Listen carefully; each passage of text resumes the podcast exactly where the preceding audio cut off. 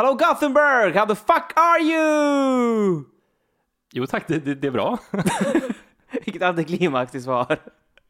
Jag hade velat haft ett fuck yeah. Fuck yeah! jo, det är bra. It's all good. Det är alltså onsdag och Quizpodden med mig, Emil Drugge och Stefan Helm. Och idag befinner vi oss i Göteborg, alltså. Ja, vad säger du Stefan? Ska vi köra igång på en gång? Det gör vi. Rulla vignetten!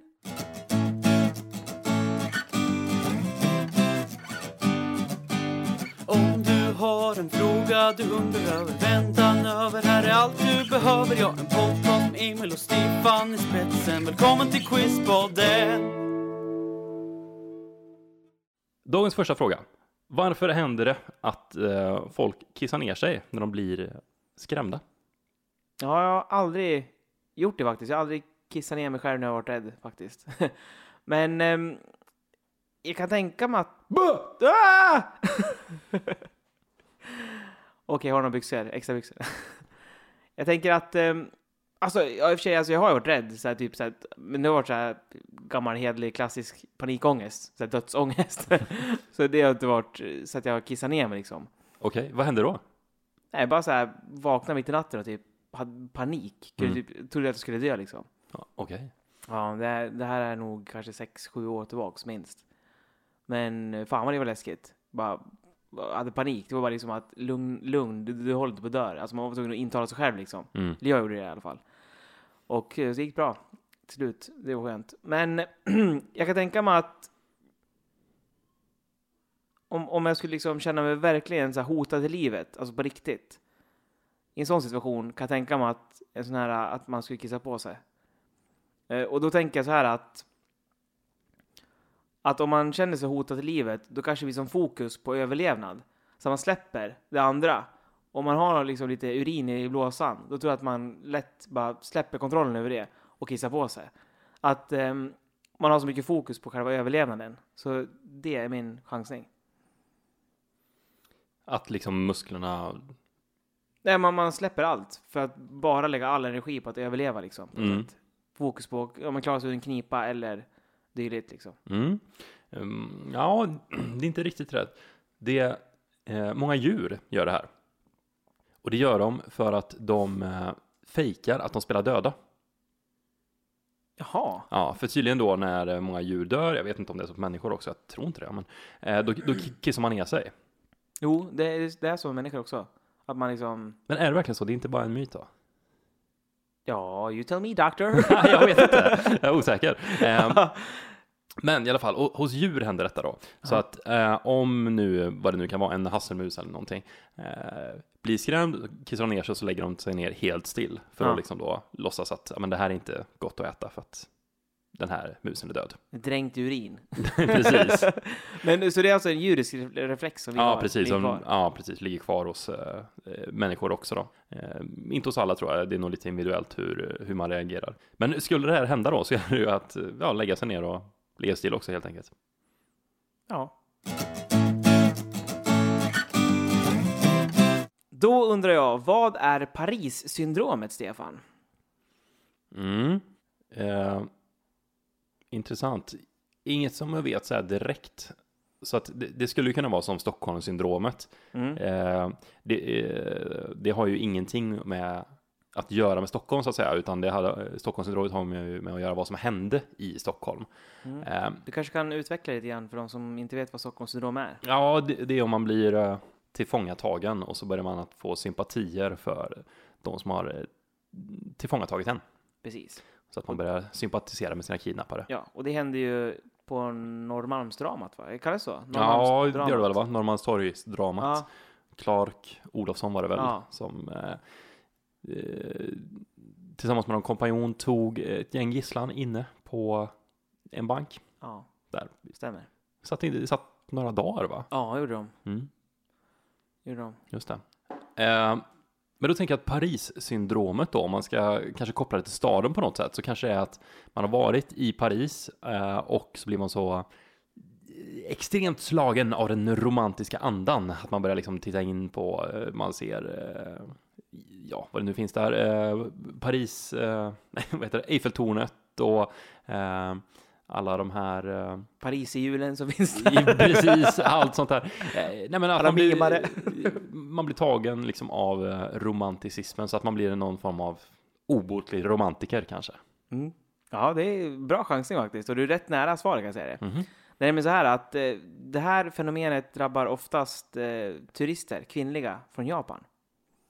Mm. Och då är det så här att när de kommer till Paris så har de ofta en bild av hur, hur Frankrike ska vara, som de har sett i filmer och så. Att det ska Mm. vara liksom, ja men som du sa precis, romantiskt och att det ska vara, ja men så som det ser ut i filmerna helt enkelt, fint och så. Och så kommer de till Paris på riktigt. Och så är det liksom otrevlig servicepersonal, till höger och Mm. vänster, smutsiga gator Mm. och språkförbristningar, alltså att folk inte kan engelska riktigt, de kan inte göra sig förstådda och så vidare. Mm. Och det här blir som kulturell chock mot vad de här äh, är van med i Japan.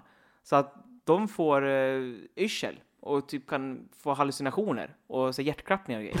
och det här kallas då alltså för, um, um, för Paris-syndromet. Och det sker alltså när man besöker Paris oftast. Jaha. Just för att man har en så romantiserad bild av just den staden. Ja, just det, precis. Och det här krävs alltså psykologisk hjälp för att komma över det här. Det är helt sjukt.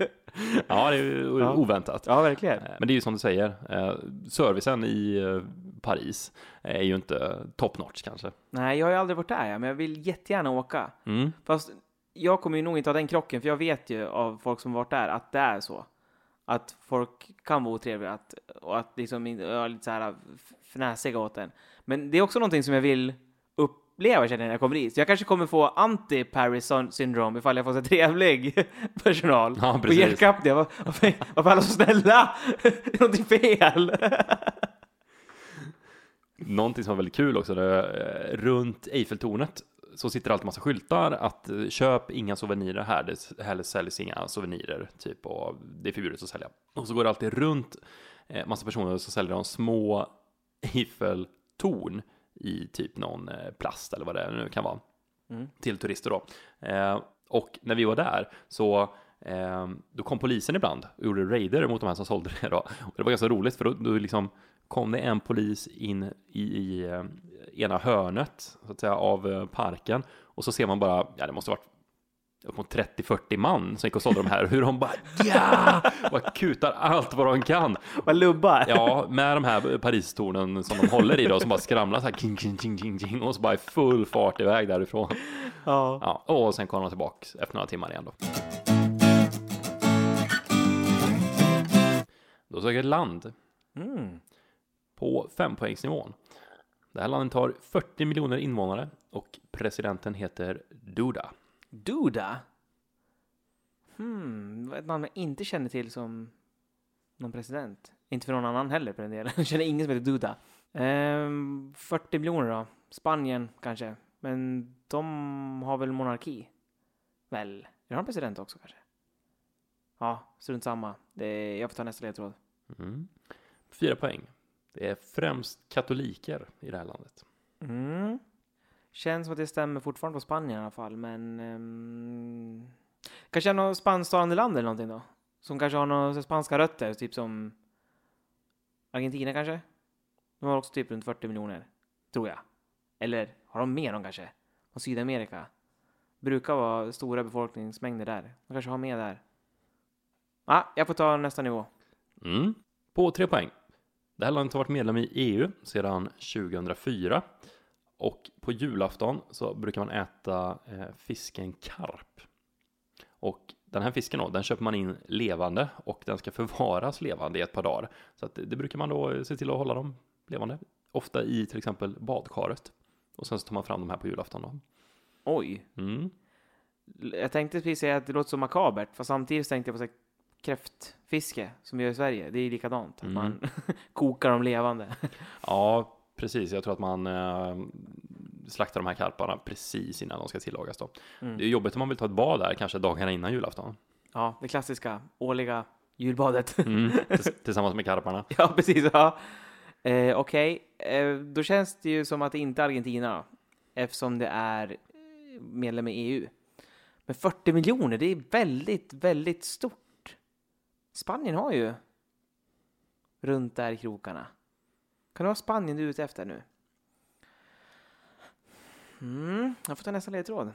Mm. Eh, på tvåpoängsnivån.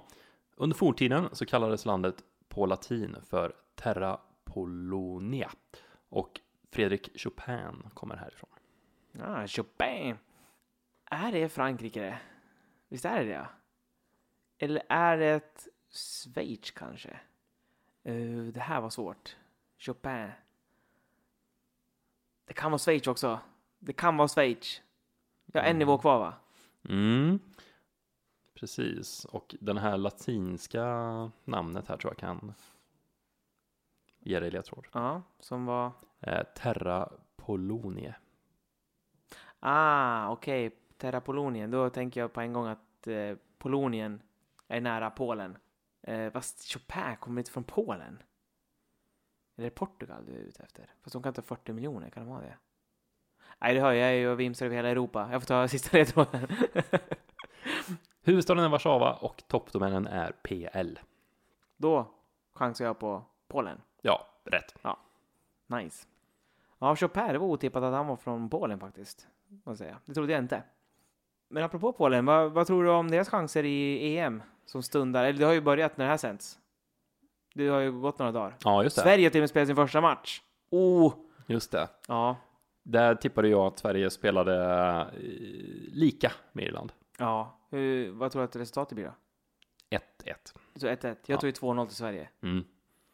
Ja, Men spännande. jag går på känsla.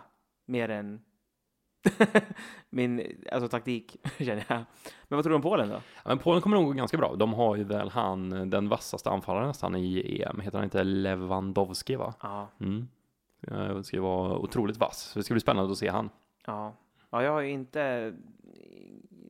Tror inte så mycket på dem faktiskt, Polen. Men jag får se, hoppas. Vore kul. Nej, det vore inte. Det vore såklart kul om Sverige vann. det gick bara för dem. Hey, I'm Ryan Reynolds. At Mint Mobile, we like to do the opposite of what Big Wireless does. They charge you a lot, we charge you a little. So naturally, when they announced they'd be raising their prices due to inflation, we decided to deflate our prices due to not hating you. That's right. We're cutting the price of Mint Unlimited from $30 a month to just $15 a month. Give it a try at mintmobile.com slash switch. $45 upfront for three months plus taxes and fees. Promo rate for new customers for limited time. Unlimited more than 40 gigabytes per month. Slows. Full terms at mintmobile.com. Instacart shoppers know groceries. They know that you can't make guacamole with rock hard avocados. They know how to quickly find those peanut butter pretzels you can never find. And they keep you in the know by giving you updates about your order along the way. Let Instacart shoppers help take shopping off your plate so you can get time and energy back for what really matters. Visit instacart.com or download the app to get free delivery on your first three orders. Offer valid for a limited time, minimum order $10, additional terms apply. Instacart, add life to cart. Sant. Ja.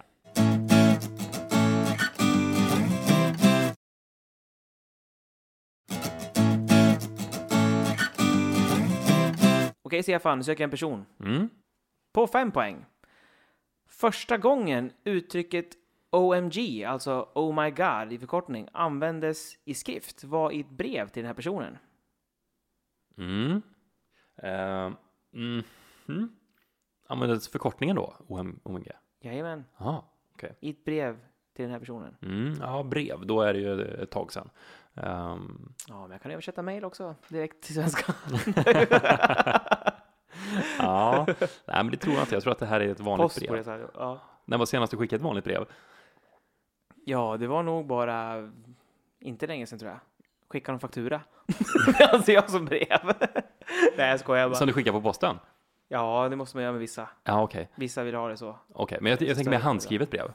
Nej, det var nog... Jag, jag kommer faktiskt ihåg en, en rätt konkret case. När jag skickade ett, ett skriftligt brev som jag skrev, då gick jag nog i fyran kanske. Det måste ha varit runt 94 då. Då gick jag med Iron Maiden Fan Club. och då skrev jag ett handskrivet brev när man liksom gick in där. Jag skrev säkert någonting att jag älskar Iron Maiden extra mycket och så också. Just det. jag, tänka mig. jag kommer ihåg hela proceduren också, att jag, min farmor följde med mig till, eh, ja, till posten då måste det ha varit. Och, eh, och skicka iväg det här liksom, det här brevet som man skulle skicka iväg. Jag tyckte det var så stort liksom. Och sån evighetsväntan på det här uh, svaret, så att man hade fått inträde.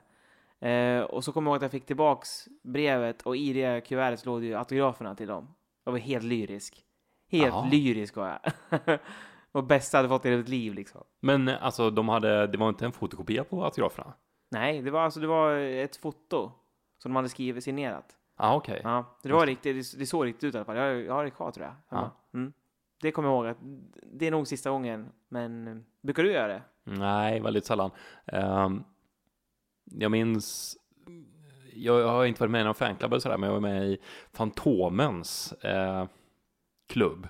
Mhm. läste mycket Fantomen-tidningar när jag var liten och då fick man frågor postade hem till sig har jag för mig, eller de tryckte dem i tidningen och så skulle man svara på de här frågorna och det var frågor om Fantomen då och sen eh, skickade man in det i ett brev och så fick man nya frågor tillbaka och så höll det på sådär tills man liksom kom högst upp då i, nivån och då blev man stormästare och fick en sån här Fantomen dödskallering. Ja. Fick du det någon gång? Eh, ja, det fick jag. Nice. Mm. Ja, men det är lite synd tycker jag att, att, att den inte, att man inte skriver brev. Det vore väldigt trevligt att få liksom ett, eh, ett handskrivet brev. Det känns som att eh, någon har lagt liksom lite effort Ja, att skicka det. Eh, Jag tror min psycho-radar skulle gå av direkt om jag fick ett handskrivet brev. Nej, det här är någon då- dåre som skickat, det är typ Antrax i det här eller någonting. Ja, Okej, men du, ser, eh, du kanske skickar, nu skickar dina Fantomen-brev, då kanske du klipper ur bokstäver och limma eller? det är inga sådana brev jag tänker på. Nej, men ändå, ja, ja, jag tror uh, det skulle kännas konstigt att få ett vanligt handskrivet brev. Ja, okej. Men den här personen söker oss i alla fall. Det är alltså Oh My God användes första gången i ett brev till den här. Jag tror inte att det är utklippta bokstäver. men, man vet aldrig. Eh, jag tar fyra poäng. Vi tar fyra poäng på en gång. På fyra poäng. Den här personen fick Nobelpriset i litteratur 1953 och blev även amerikansk hedersmedborgare 1963. Mm. Då är jag nog född någon gång sent 1800-tal, eller början på 1900-talet, för att Nobelpris i litteratur så där, det är inget man får som 20-åring, tror jag. Eh, mm, så att född ganska sent, amerikansk hedersmedborgare och, eller, Mm. mm, så född för ganska länge sedan och amerikansk hedersmedborgare 1963. D- Då var han säkert i 60-årsåldern då, om han nu fick det här Nobelpriset innan. Och då har det ju faktiskt gått två världskrig där USA har varit inblandat. Eh, för det är ju någonting det jag tänker att man blir hedersmedborgare, att man har varit med och hjälpt kanske USA i krigen eller så. Och första världskriget då, om man går efter min påhittade timeline här nu, då var ju bara den här personen typ 14-15 år. Så där tror jag inte han gjorde någonting. Och då misstänker jag att han gjorde någonting i andra världskriget. Men det kan också vara helt fel. Så att jag tar nästa nivå också. På tre poäng. Den här personen är född den 30 november 1874 och dog den 24 januari 1965. Ja, just det. Precis innan han vart uh, hedersmedborgare där då. Ehm, Ja, precis efter. Han var hedersmedborgare 63 och Ja, dog 65. Just det, precis. Ehm, nej, jag får ta nästa också. Mm. På två poäng. I en omröstning arrangerad av det brittiska tv-bolaget BBC framröstades den här personen 2002 i konkurrens med bland annat Newton och Shakespeare till tidernas främste britt. Ja, då känner jag mig ganska säker på vem det måste vara. Det borde väl ändå vara Winston Churchill då. Du chansar på Churchill? Ja. Okej. På ett poäng. Den här personen var brittisk premiärminister 1940 till 1945 och även 1951 till 1955. Personen jag söker är Winston Churchill. Hur var det med det här uh, Oh my God? Jo, det var så att eh, 1917 så hade han fått ett brev skickat till sig från ja, någon person, jag vet inte vem det är. Eh, Det är undertecknat Yours Fisher. Ja, det kan ju vara vem som helst som är Fisher, en Mm. manlig kvinna. Men då i alla fall så um, pratar de om eh, kriget och så vidare. Och då citerar jag här, jag läser bara slutet på det här brevet. Och då um, står det att eh, I hear that eh, a new order of knighthood is on the tapis. OMG och, så, och inom parentes O O utropstecken My God utropstecken. Shower it on the admiralty. Jag vet inte, ingen aning vad det betyder. Shower Shower it on the admiralty. Admiralty. Ja. Yours Fisher. Och så 1917 liksom. Mm. Så jag vet inte om det går någon klarhet där direkt, men Churchill var i alla fall väldigt känd för sina tal där. Jag kommer ihåg att um, det, det, det enda talet som jag har hört med honom och kan lite grann, det är ju det här uh, talet som han hade, som uh, Iron Maiden hade, som intro på en känd liveplatta som heter Live of the Death. Och Jaså? även senare också hade de det. Ja visst, då, det talet kan man ju fan nästan utan till känns som. Kan vi inte få höra lite då? Okej, är du med då? Ett försök. We shall go on to the end. We shall fight in France. We shall fight on the seas and oceans. We shall fight with growing confidence and growing strength in the air. we shall defend our islands. whatever the cost may be. We shall fight for the beaches. We shall fight on the landing grounds. We shall fight on the fields and in the streets. We shall fight on the hills. We shall never surrender. Du, du, du, du, du, da, da, börjar Aces High. Ja, bra.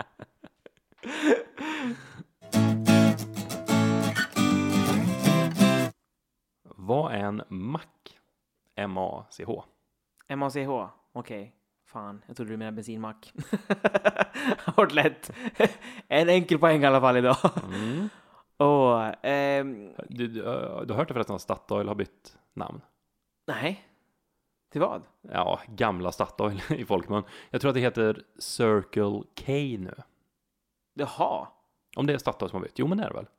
Jag vet inte. Jo, Jag har jag tror ingen aning. Ja, Circle K. Hmm. Okej, O- odippat. Ja. Ja, ligger ju sådär i munnen.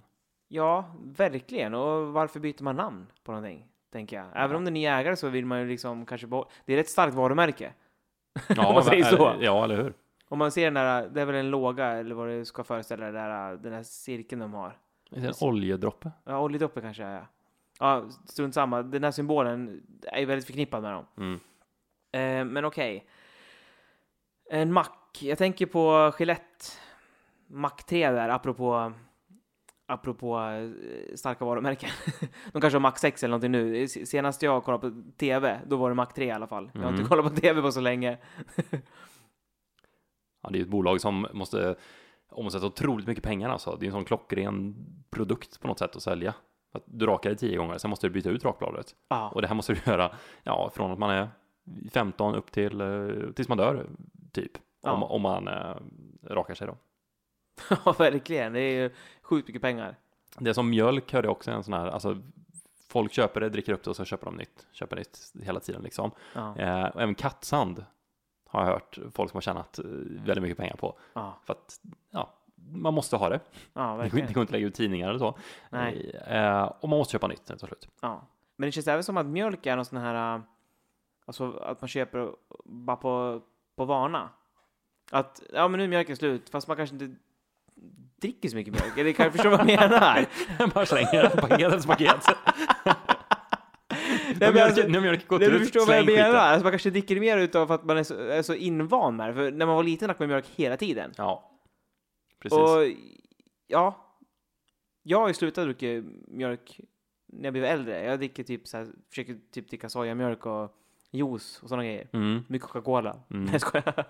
Men eh, du förstår vad jag menar? mm. Eh, men- men lite samma här.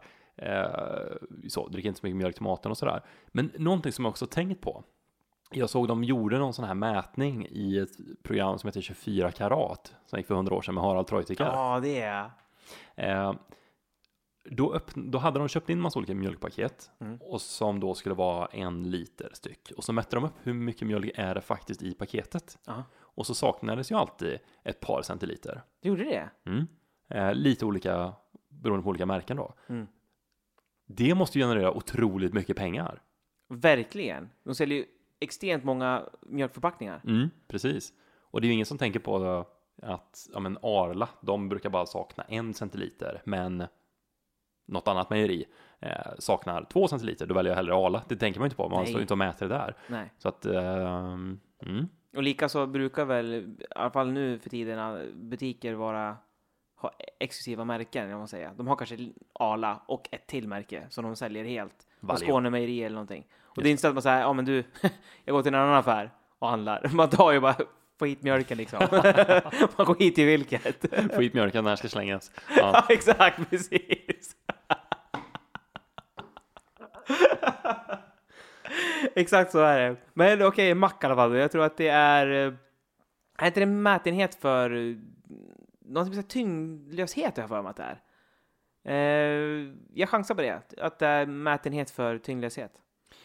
Nej, det är inte riktigt rätt. Mac är kvoten mellan hastigheten hos ett föremål och ljudhastigheten i dess omgivande medium. Och det här brukar man ju främst prata om, alltså som en hastighetsenhet, eh, har du rätt för. Eh, det här pratar man ju främst om när det gäller plan. Ja. För, vet du vad som händer när de spränger en Mac, när de kör lite fortare än så, planen? ja, det är väl att, det går- att de flyger snabbare än ljudvallen. Eller ljud, ljudshastighet. Eller hur? Precis, och det är då Mm. man f- kan få den här knallen. Ja. Precis. Så att över en mack, då har du sprängt ljudhastigheten. Och tre mack, alltså tre gånger den hastigheten. Det låter rimligt, ja. Ja. Och sen om du eh, kör Det är sjukt snabbt det. Jag tror ljudet färdas, om inte jag missminner mig, här, 315 meter per sekund, tror jag.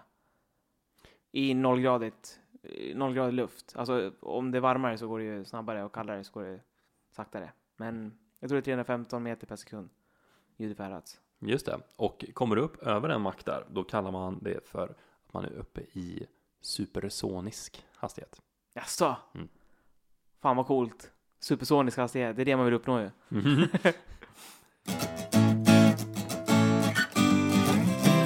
Okej Stefan, Whitter i södra Alaska är en väldigt liten stad med runt 170 invånare.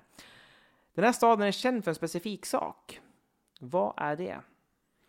Jag vet att det finns någon stad i, men det kanske är Kanada, någon mm, plats där de har inget solljus på 30 dagar. Eller om det är ännu mer.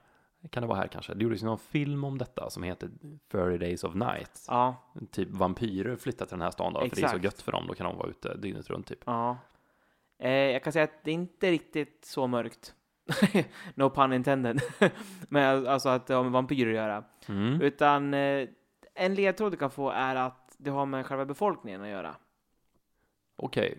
Eh, man pratar väl om det att Island är bra att göra såna här olika typ studier på islänningar och sådär. För det är sån liksom avstängd miljö och inte så stor befolkning.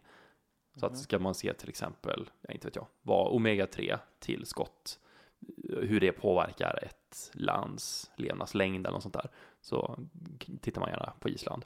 Men om det bara är 177 stycken där, och det kanske inte heller är riktigt lämpligt. eh. Alltså den här orten är känd för någonting. Jajamän. Ja, men kan det vara så här då, om det är 177 stycken, alla är släkt? Det drar jag till med. Ja, det är inte rätt, men eh, det är inte så långt ifrån det ändå tycker jag. För att där är det nämligen så här att i Wither så finns det ett enda bostadshus där alla bor. ett stort bostadshus. Mardröm. Ja, verkligen. Men det är så sjukt otippat också tycker jag, för att det känns som att en liten, liten by med 170 invånare, Mm. Då, känn, då tänker man lite så pittoreskt, vid- det ligger alldeles vid kusten också.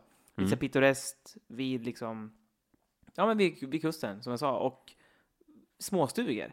Alla Mm. har sitt eget. Nej, drar upp ett stort 14-våningshus här i betong, där alla bor. Mhm.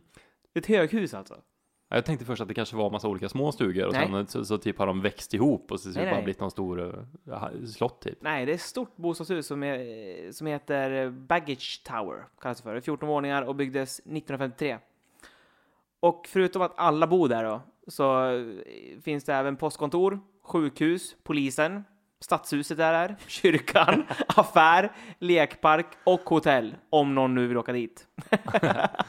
På semester. Ja, man behöver inte lämna komplexet då för någonting. Nej, precis. Verkligen all inclusive. Ja, verkligen.